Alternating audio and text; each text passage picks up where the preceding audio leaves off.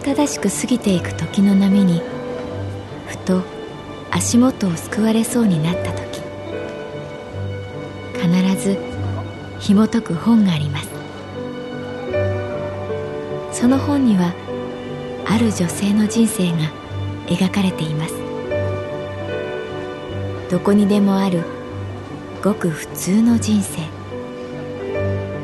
でも本の中の彼女に出会うと心の湖に波紋が幾重にも広がるようにゆっくりと優しい言葉が満ちていきます。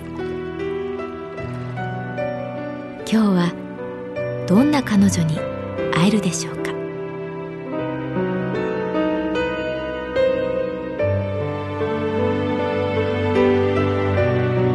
サウンドライブラリー。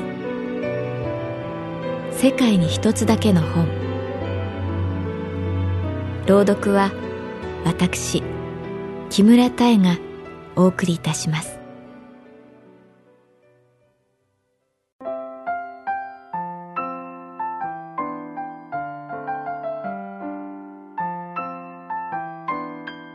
私の名前は月原かな子。旅行会社に勤めている。そのカップルが我が神保町支店に入ってきた時周りの空気が一変した。別に華美ないでたちだったわけではない。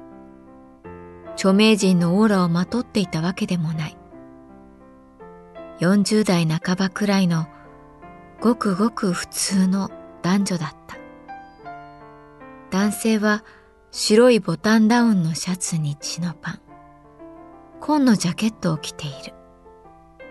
女性は薄いピンクのワンピースに黒いカーデガンを羽織っていた。でも私にはさっと何か違う風が吹いたようなそんな感じがした。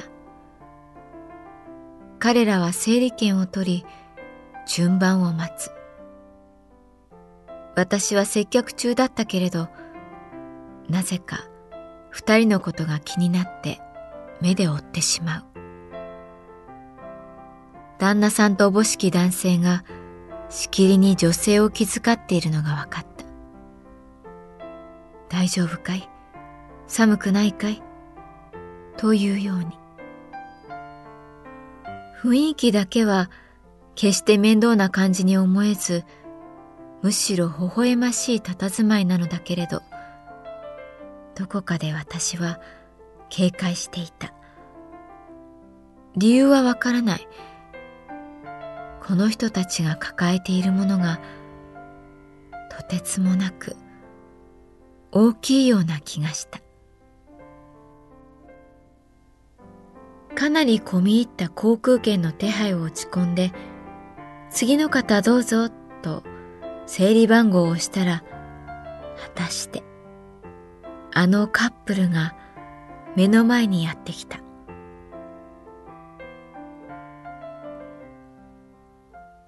昔からそうだった。先生に当てないでほしいと思う時に限って当てられる。学園祭のフォークダンス、手をつなぎたくないと思う男子が目の前に来る。運動会の借り物競争。引いたカードは誰かのメガネ。なんだか厄介だなと思うと神様はそんな逃げ腰及び腰の人間に容赦ない。いらっしゃいませ。ああどうも。よろしくお願いします。男性は落ち着いたしっかりした声で言った死に場所を探してるんですがどこかいいところないでしょうか？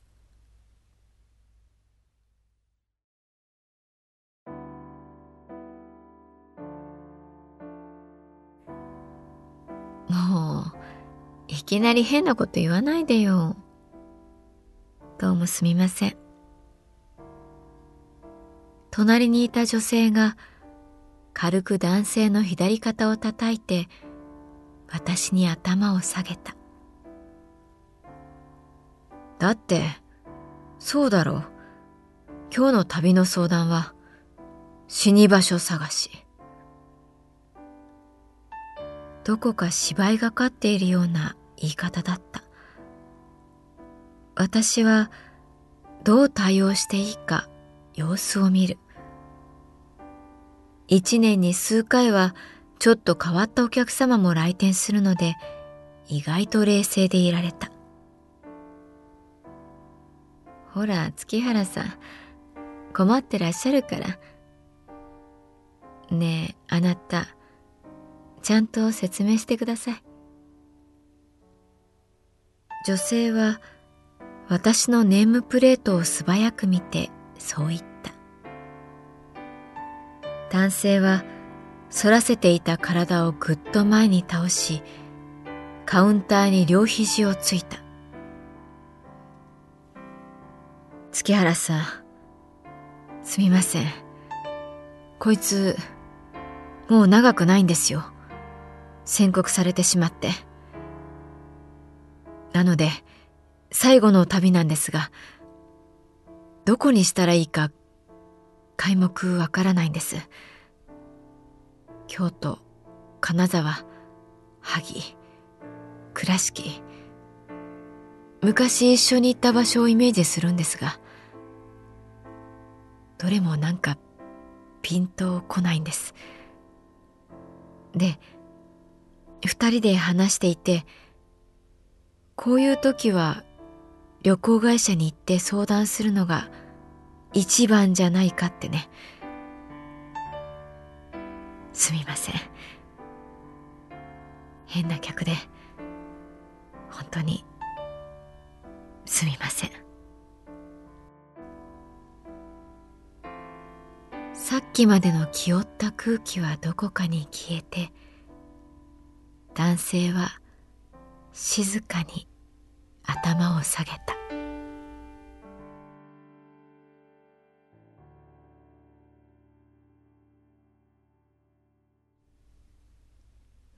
ましたよ。余命3ヶ月って。私はね、通信会社に勤める普通のサラリーマンで、あまり贅沢はさせてやれなかったけど、まあそれなりにお金には不自由させない暮らしを守ってきたつもりです。子供はね、まあいないんですが、そこそこ仲良く、ここまでやってきて、ローンのめどもなんとなく立ってきたから、今年あたり海外にでも行くか、ハワイあたりに、なんて言ってた矢先ですよ。いきなり病院から呼び出し、先生に告げられました。妻、ずっと調子悪くて、いろいろ調べてもらったんです。しかし、あれですよね。まあ、なんでしょうね。そのいきなりな感じっていうのは、私は文学も哲学もわからない人間ですが、考えますよね。人生とか、生きるとか、そういうこと。なんて妻に話そうかなって。そしたら先生は言いました。奥様はもうご存知ですって。そうなんです。こいつ、看護師だったんですよ。その検査した病院の。奥さんはずっとうつむいていたけれど、なぜか微笑んで聞いていた。病院からの帰り道、何したいって聞いたんですよ。そしたら、こいつ、もう、こいつこいつって言わないでよ。奥さんが言った。あ、ごめん。えっと、そしたら妻が旅行したいって。どこに行きたいのって尋ねたら、わからないって。そこで短い沈黙が降りてきた。すみません。なんだか、こんな相談で。と奥さん。いえ、私はどう話していいかわからないでいた。いつもならもっと積極的に親身に相談に乗って提案すると思うのだけれど、今は何も言わない方がいい気がした。いや、何も言えなかったという方が正確だ。主人の話を隣で聞きながら、まるで自分のことのようには思えないんです。もうすぐこの世からいなくなるってことがよくわからないんですよね。旅には行きたいけどどこに行けばいいのか最後となるとそれは違うんですね決められませんああでも今言いながらなんとなくわかりました。旅は帰ってくるから旅なんですね。私のはもう帰らないから旅にはならないんですね。だからあれか。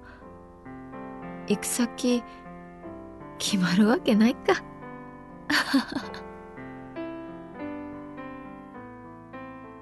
旦那さんの目に涙がたまった。すみません。なんかすみません。こんな話聞かすだけ聞かして。彼は席を立とうとした。奥さんも続く。私はとっさにこう言った。よかったらまたご来店ください。考えておきます。旅の行き先。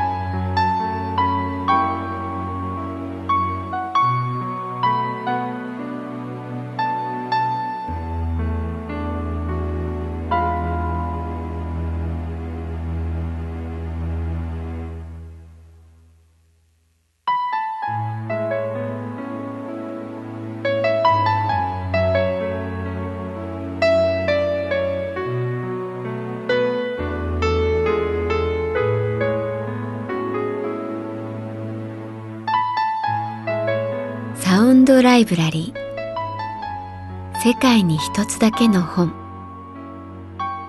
作北坂雅人。演出広島聡。